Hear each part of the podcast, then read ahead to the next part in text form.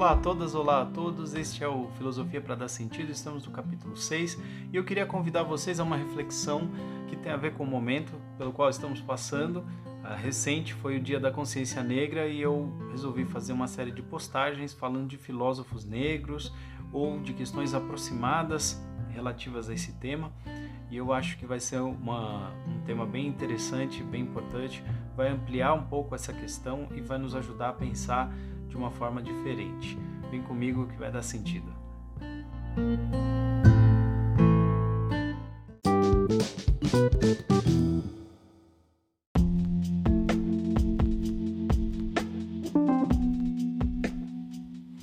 Bom, reverberando aqui algumas coisas que aconteceram durante a semana, eu resolvi fazer uma sequência de postagens acerca de filósofos negros. Eu comecei com uma listinha de pensadores negros, de filósofos e filósofas negras, né? e eu penso que isso é importante porque eu, me incomoda muito o fato de eu, quando estudava filosofia, ter sabido, ter conhecido tão pouco da cultura filosófica produzida por pessoas negras, sendo que existe, sendo que é relevante, é potente e poderia estar tá figurando ali próximo das grandes filosofias da história. Isso me chamou a atenção e eu fiz algumas postagens, algumas pessoas comentaram, entre elas, por exemplo, Everaldo Nogueira, um grande amigo, sempre comentando, falando que é um trabalho importante lembrar e, e dizer para as pessoas que existem filósofos negros e que estão produzindo e que vale a pena a gente se aproximar. Eu queria comentar um ex-aluno meu chamado Ricardo, que falou que estava afim de ler Necropolítica e por causa da minha postagem acabou se interessando de novo pelo livro, fiquei muito contente. Também teve um comentário da Nájila Gabar, minha amiga de anos de trabalho, também uma excelente pensadora da religião, é, falando que ama muito a Djamila Ribeiro. E eu lembro muito de outras pessoas que sempre me recomendaram, sempre curtiram aqui em casa. Minha esposa gosta muito da Djamila, é, comentou comigo muitas vezes, eu achava aquilo muito interessante. E eu penso que é por aí, a gente precisa divulgar, a gente precisa conhecer essas pessoas, né? E continuando aqui a ideia de reverberar, eu queria comentar que os podcasts agora também eu estou conseguindo postar no YouTube com formato com vídeo e também os mais antigos eu vou postar ainda porque eu quero fazer uma intervenção no, no áudio, porque não tem o vídeo daqueles, só tem o áudio e eu quero fazer uma intervenção no áudio para ver se interessa alguém, se sei lá, as pessoas vão curtir. É, também coloquei no SoundCloud o podcast, mas até agora acho que duas ou três pessoas ouviram e só veio propaganda de gente querendo é, vender seguidores. Muito, muito feio isso, né? Muito errado isso. Mas eu, sei lá, não sei nem o que dizer a respeito disso. É, não, não é para isso, né? esse não é o começo, não é assim que, que, que as coisas têm que andar, né? Sei lá, eu acho muito doido. E aí talvez se, se a plataforma não, não agregar muito, talvez eu nem continue muito nela, né? Bom, o Deezer eu também consegui essa semana e o Deezer é a plataforma que eu usava para ouvir música e eu não conseguia pôr o podcast, muito louco isso. Agora eu coloquei e eles me mandam relatório bonitinho, tem gente ouvindo e eu fico muito contente de saber que tem gente interessada. E é isso. Eu queria convidar novamente as pessoas a fazerem é, esse encontro com o meu material, conhecer os outros capítulos. Estamos indo para o sexto, um mês e meio já de, de projeto. Queria convidar vocês a darem uma olhadinha no Instagram, michaelgonçalves.oficial. Eu mudei o nome essas semanas algumas vezes porque meu nome é, é comum e eu não estava contente do jeito que estava, aí ficou esse por enquanto. Michael Gonçalves.oficial. tem o mesmo nome também, tem uma página no Face que eu vou usando para publicar. Tem o Filosofia para Dar Sentido no Facebook também eu estou postando algumas coisas e tem o meu canal no YouTube que tem outros, tem além dos podcasts outros materiais em vídeo.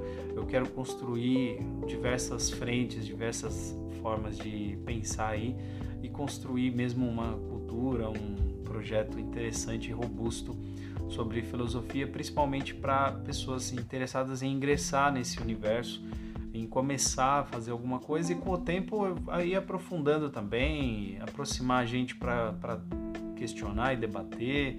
Eu penso muito nisso e gostaria muito. Agora, nesse comecinho é mais proposição, logo mais é, eu creio que vai ter mais movimento. Vamos então para o próximo movimento do podcast, vamos para a pauta, beleza?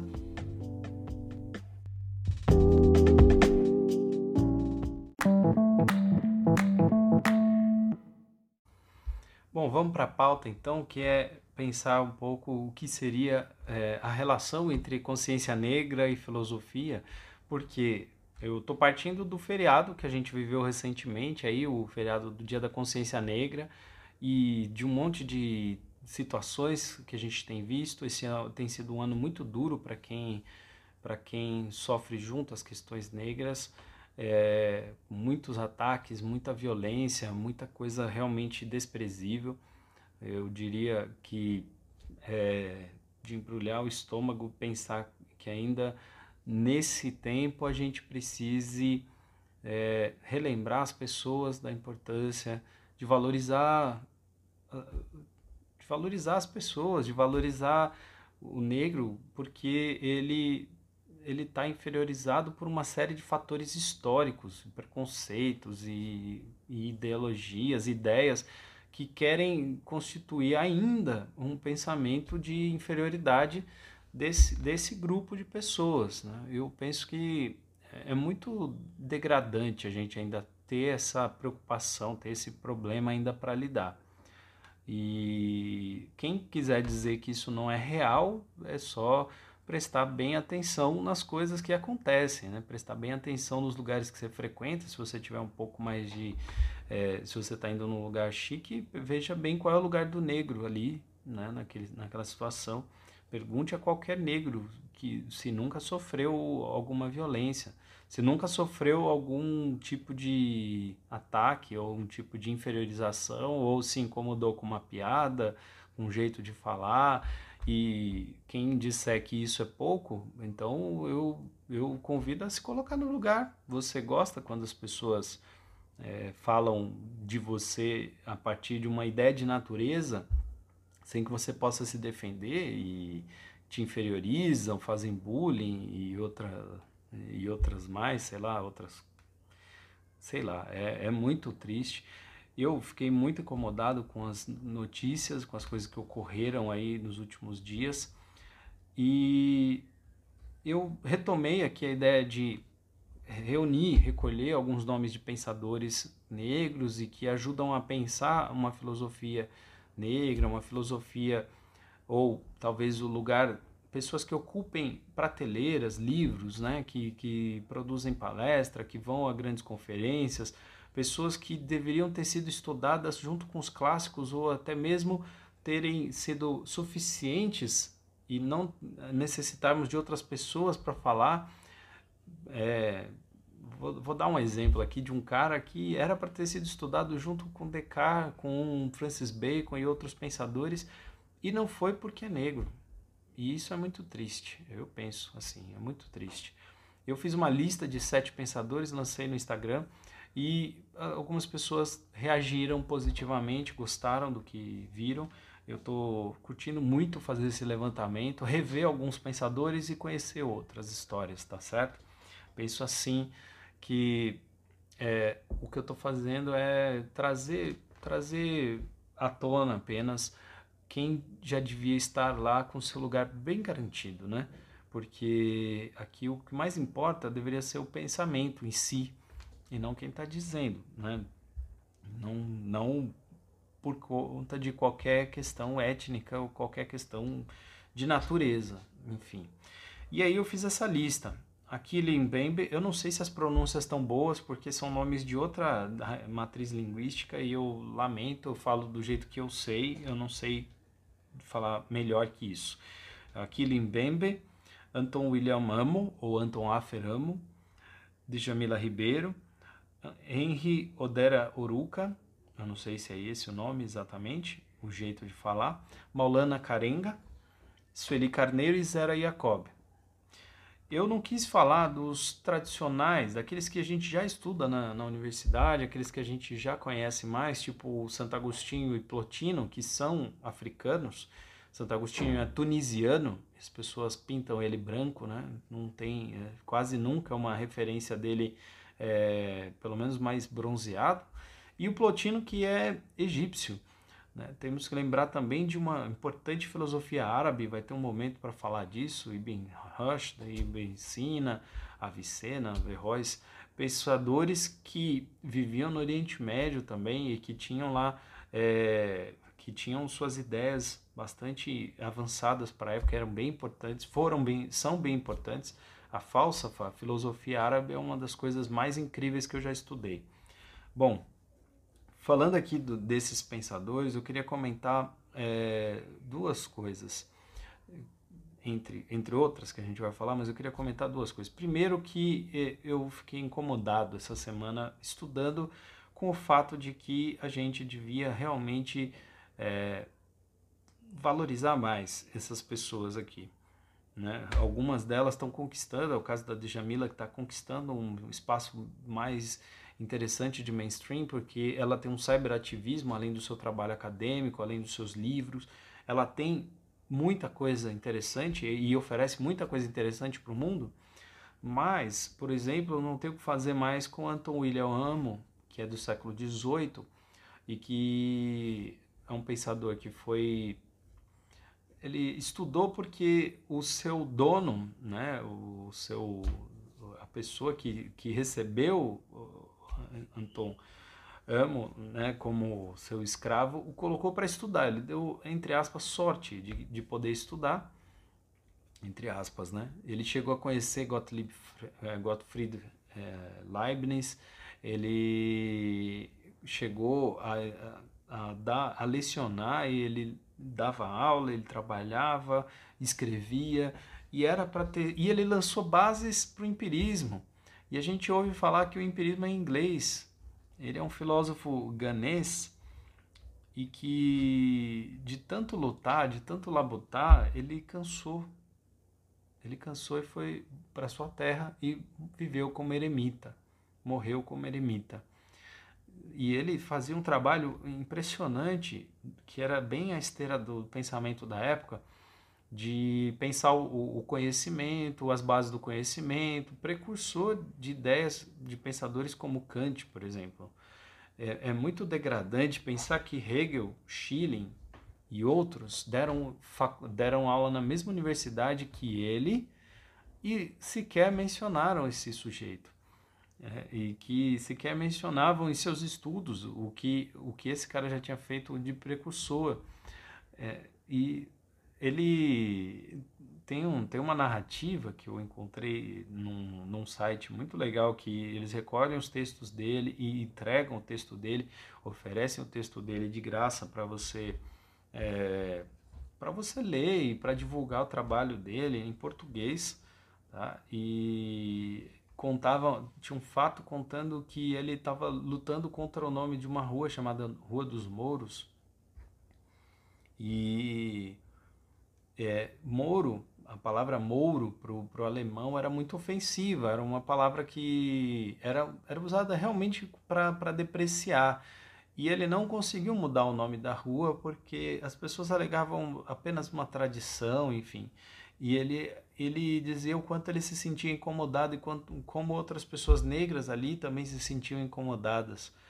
E só recentemente essa rua foi mudado o nome. É uma rua que fica na cidade de Berlim e agora tem o nome de Anton Afer Amo.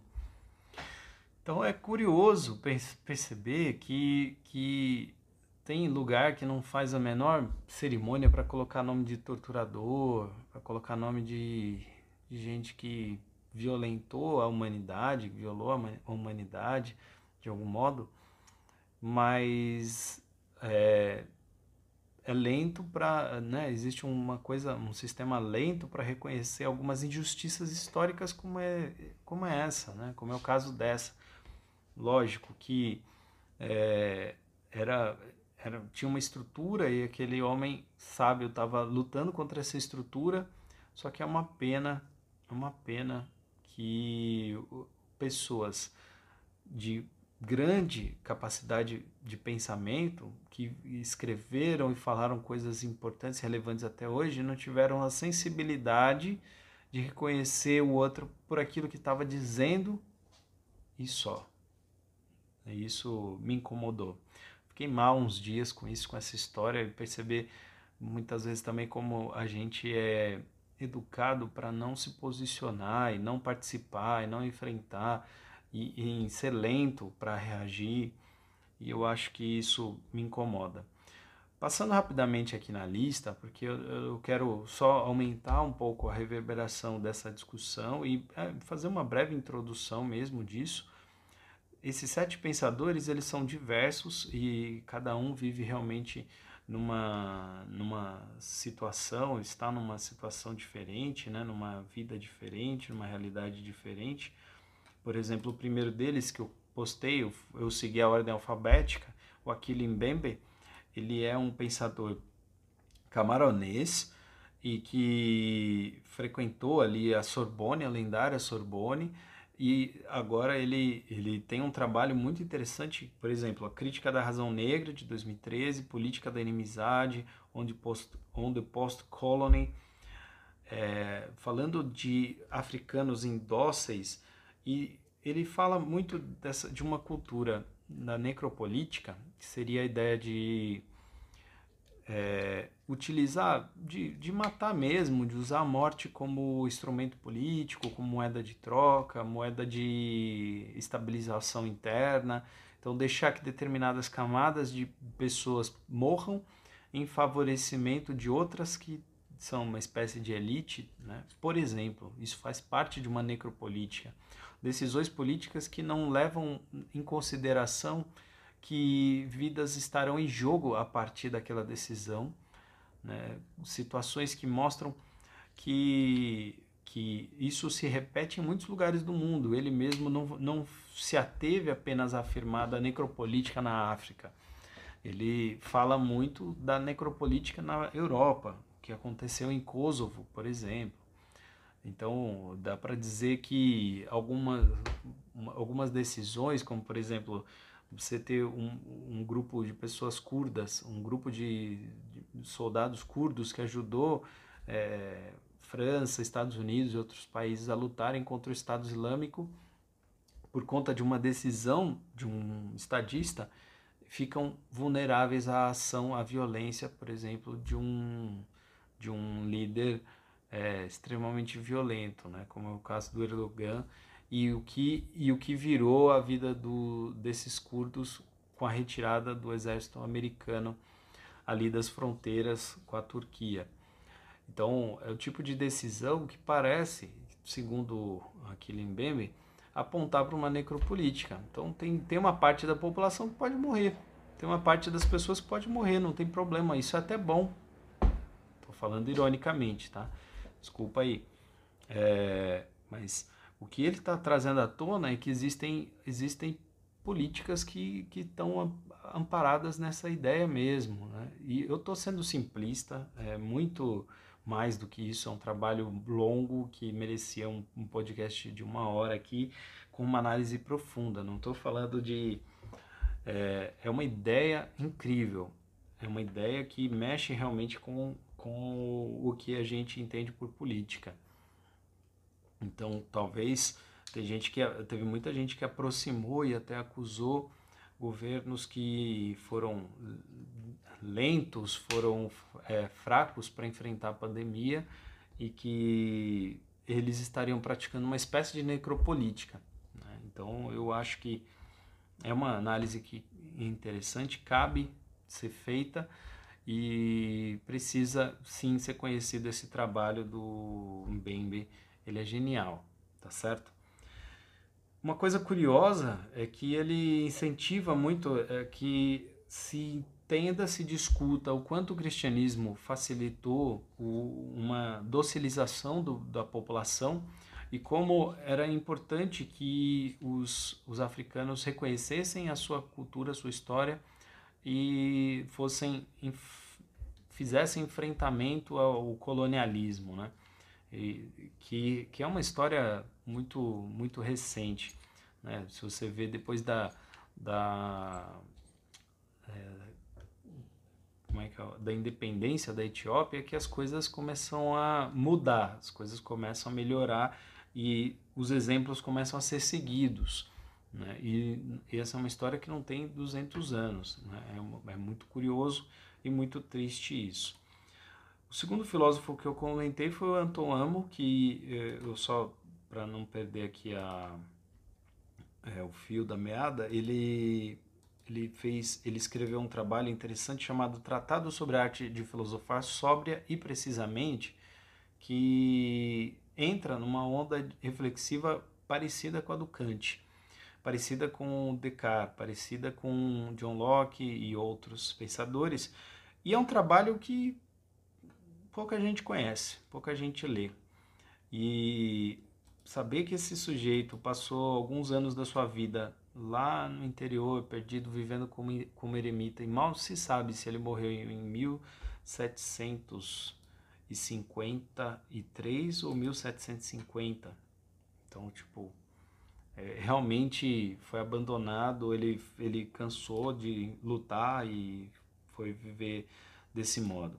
Eu falei da Djamila Ribeiro, que o trabalho dela é, gravita bastante sobre o tema da linguagem, o tema da, da cultura sobre o racismo. Então, por exemplo, o Pequeno Manual Antirracista de 2019 é um trabalho dela bem interessante, mas o, o seu grande trabalho é o que é lugar de fala, e ela, ela faz muitas conferências, discute muito sobre isso, e é um tema que foi bastante, bastante reconhecido, bastante é, apreendido pelas, pelas militâncias femininas, pelas militâncias feministas, pelas militâncias negras e eu achei curioso um movimento de um pensador importante do momento, o Karnal. Tem gente que, que sei lá, não vai tanto com a cara dele, mas eu acho ele ótimo, acho ele bom e ele faz movimentos interessantes. Ele fez uma live e pediu para as pessoas comentarem, apenas pessoas negras comentassem,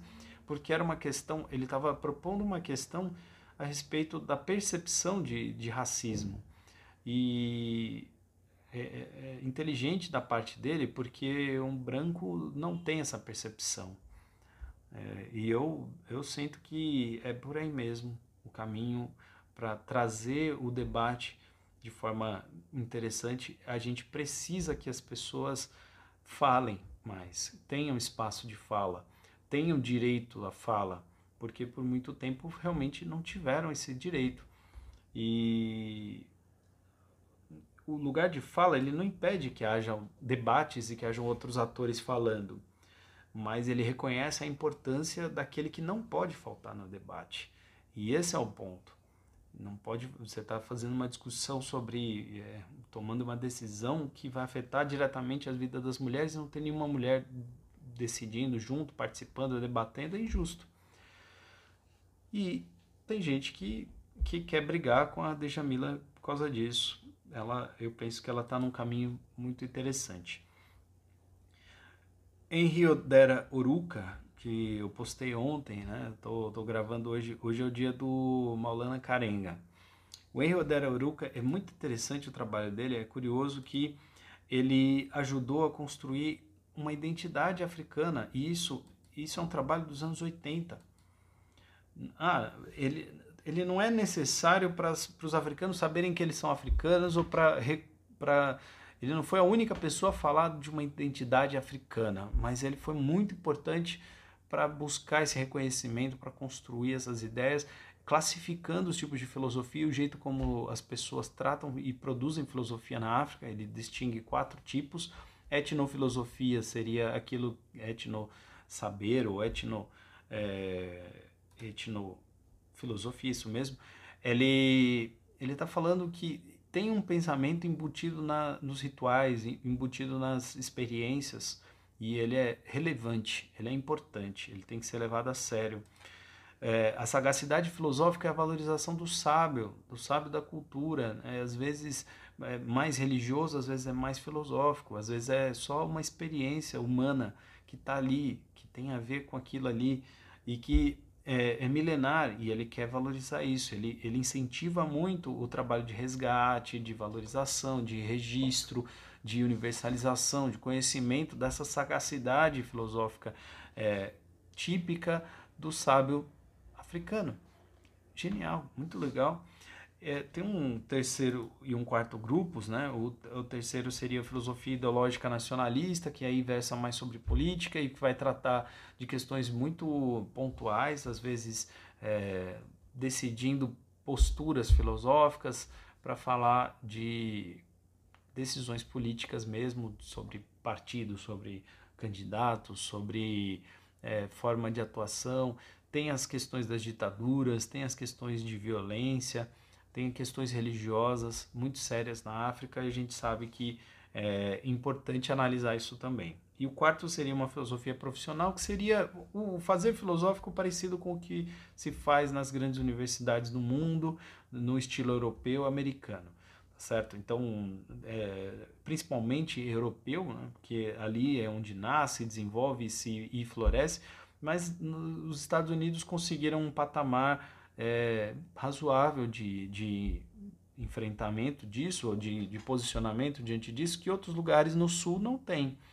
Né? É, tem, tem filósofos relevantes no mundo inteiro, mas não tem um reconhecimento, não, não, não é uma filosofia autorreferente, uma filosofia reverberante, como é o caso do, do, do que dá para dizer de uma filosofia alemã, de uma filosofia francesa, de uma filosofia é, analítica né? o, que, o que faz a gente pensar que o, Oruka aqui, o pensador Odera Oruka, ele está tentando é, deslocar um pouco os pensadores africanos desse ramo, desse caminho. Você quer ir, vai, vai ser feliz, mas ele quer valorizar que existam outras formas de filosofia e que se entenda é, as raízes e as questões típicas africanas, porque realmente você pode filosofar sobre qualquer coisa, mas no caso do africano, você tem que lembrar, você tem que lidar com o fato de que a violência, a dominação, a disputa por terras, a disputa por, por recursos naturais,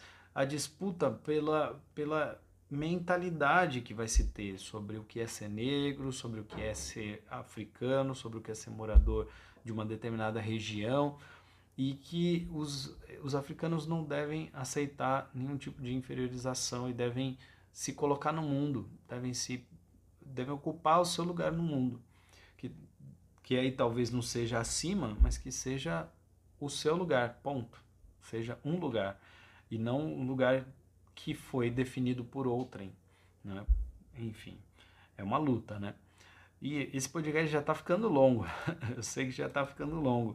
E eu tenho ainda mais três para falar. Eu vou só falar bem rapidinho do Maulana Karenga, que ele, ele é um desses caras que ajudou a pensar a importância dos feriados negros nos Estados Unidos. Ele é um filósofo dos Estados Unidos, mas que adotou um nome africano e ele ajudou a construir a ideia de Kwanga, que é um feriado africano que retoma a importância daquele, daquela comunidade gigantesca negra que não tinha referência nenhuma, porque os feriados são todos cristãos ou brancos ou ligados a um estado que é branco, que celebra uma história branca, e isso isso foi um movimento interessante. É lógico, ele, ele tem ou, outros grandes feitos, mas esse é um feito interessante.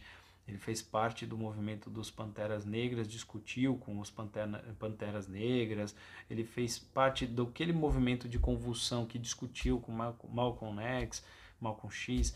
Ele, ele conversava com essas pessoas e acabou adotando um caminho diferente, que não era o da valorização necessariamente do, do afro-americano, mas da, de uma africanidade em si. Né? Então ele trabalha, trabalhou mais no âmbito cultural, fundou um jornal, escrevia livros, foi acadêmico. Então, Maulana Karenga eh, assume um nome africano, era Ron, o seu nome original, e ele assume um lugar importante, potente.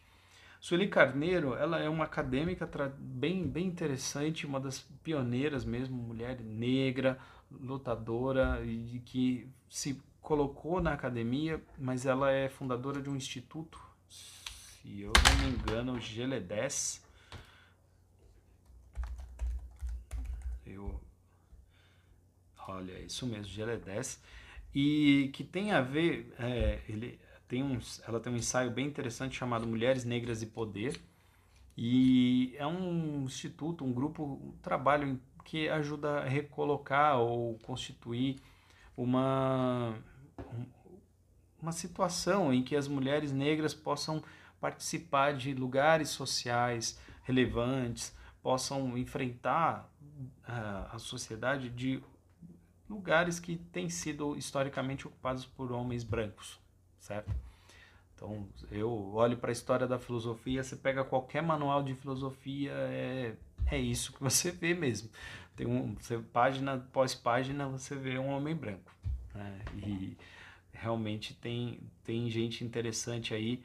E a Sueli Carneiro, ela é uma escritora interessante, ela é precursora mesmo, ela é inspiração, por exemplo, para Djamila Ribeiro. Ela é uma inspiração para muita gente. Eu vou falar mais. Bom, uma pequena pausa aqui, deu um barulho aqui, desculpa. Mas falar do Zera Jacob, Zera Jacob, Zara Jacob, é o jeito de falar. É, foi um filósofo do século XVI, XVII, e que, olha só, ele escreveu um tratado que é muito próximo do que o Descartes escreveu do discurso do método. Ele fala de questões muito próximas, muito aproximadas mesmo, tentando constituir um caminho para o pensamento naquela época em que toda a Europa estava tentando encontrar esse caminho lá na Etiópia, é isso mesmo? É, né? Lá na Etiópia, o Zera Jacob estava falando disso, estava produzindo, escrevendo e produzindo mesmo uma, uma reflexão nesse sentido.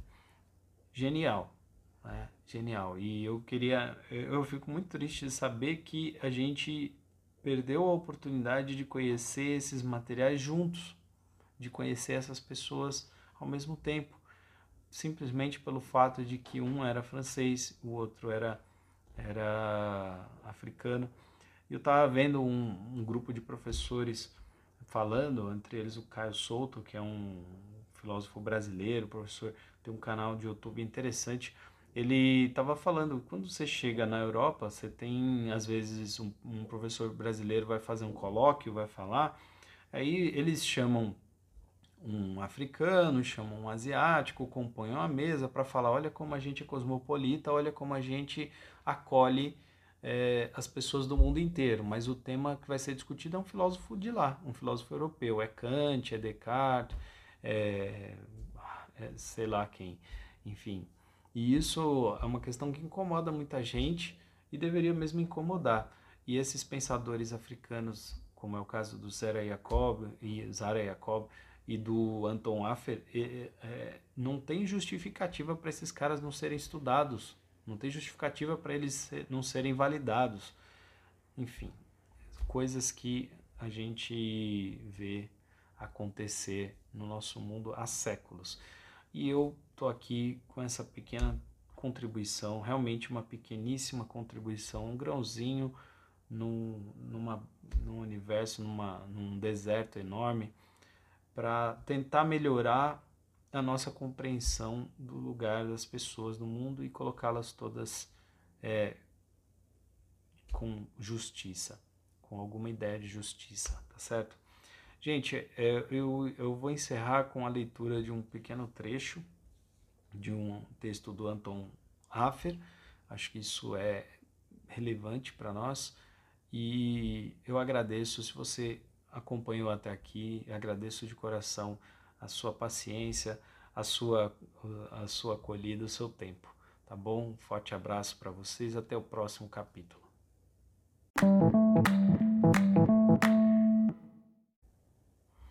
Então eu vou ler aqui alguns trechos. O primeiro deles é, é uma pequena fala sobre por que no livro dele, no livro traduzido em português chamado Sobre a Impassividade da Mente Humana, não há uma foto do. não há uma pintura do filósofo.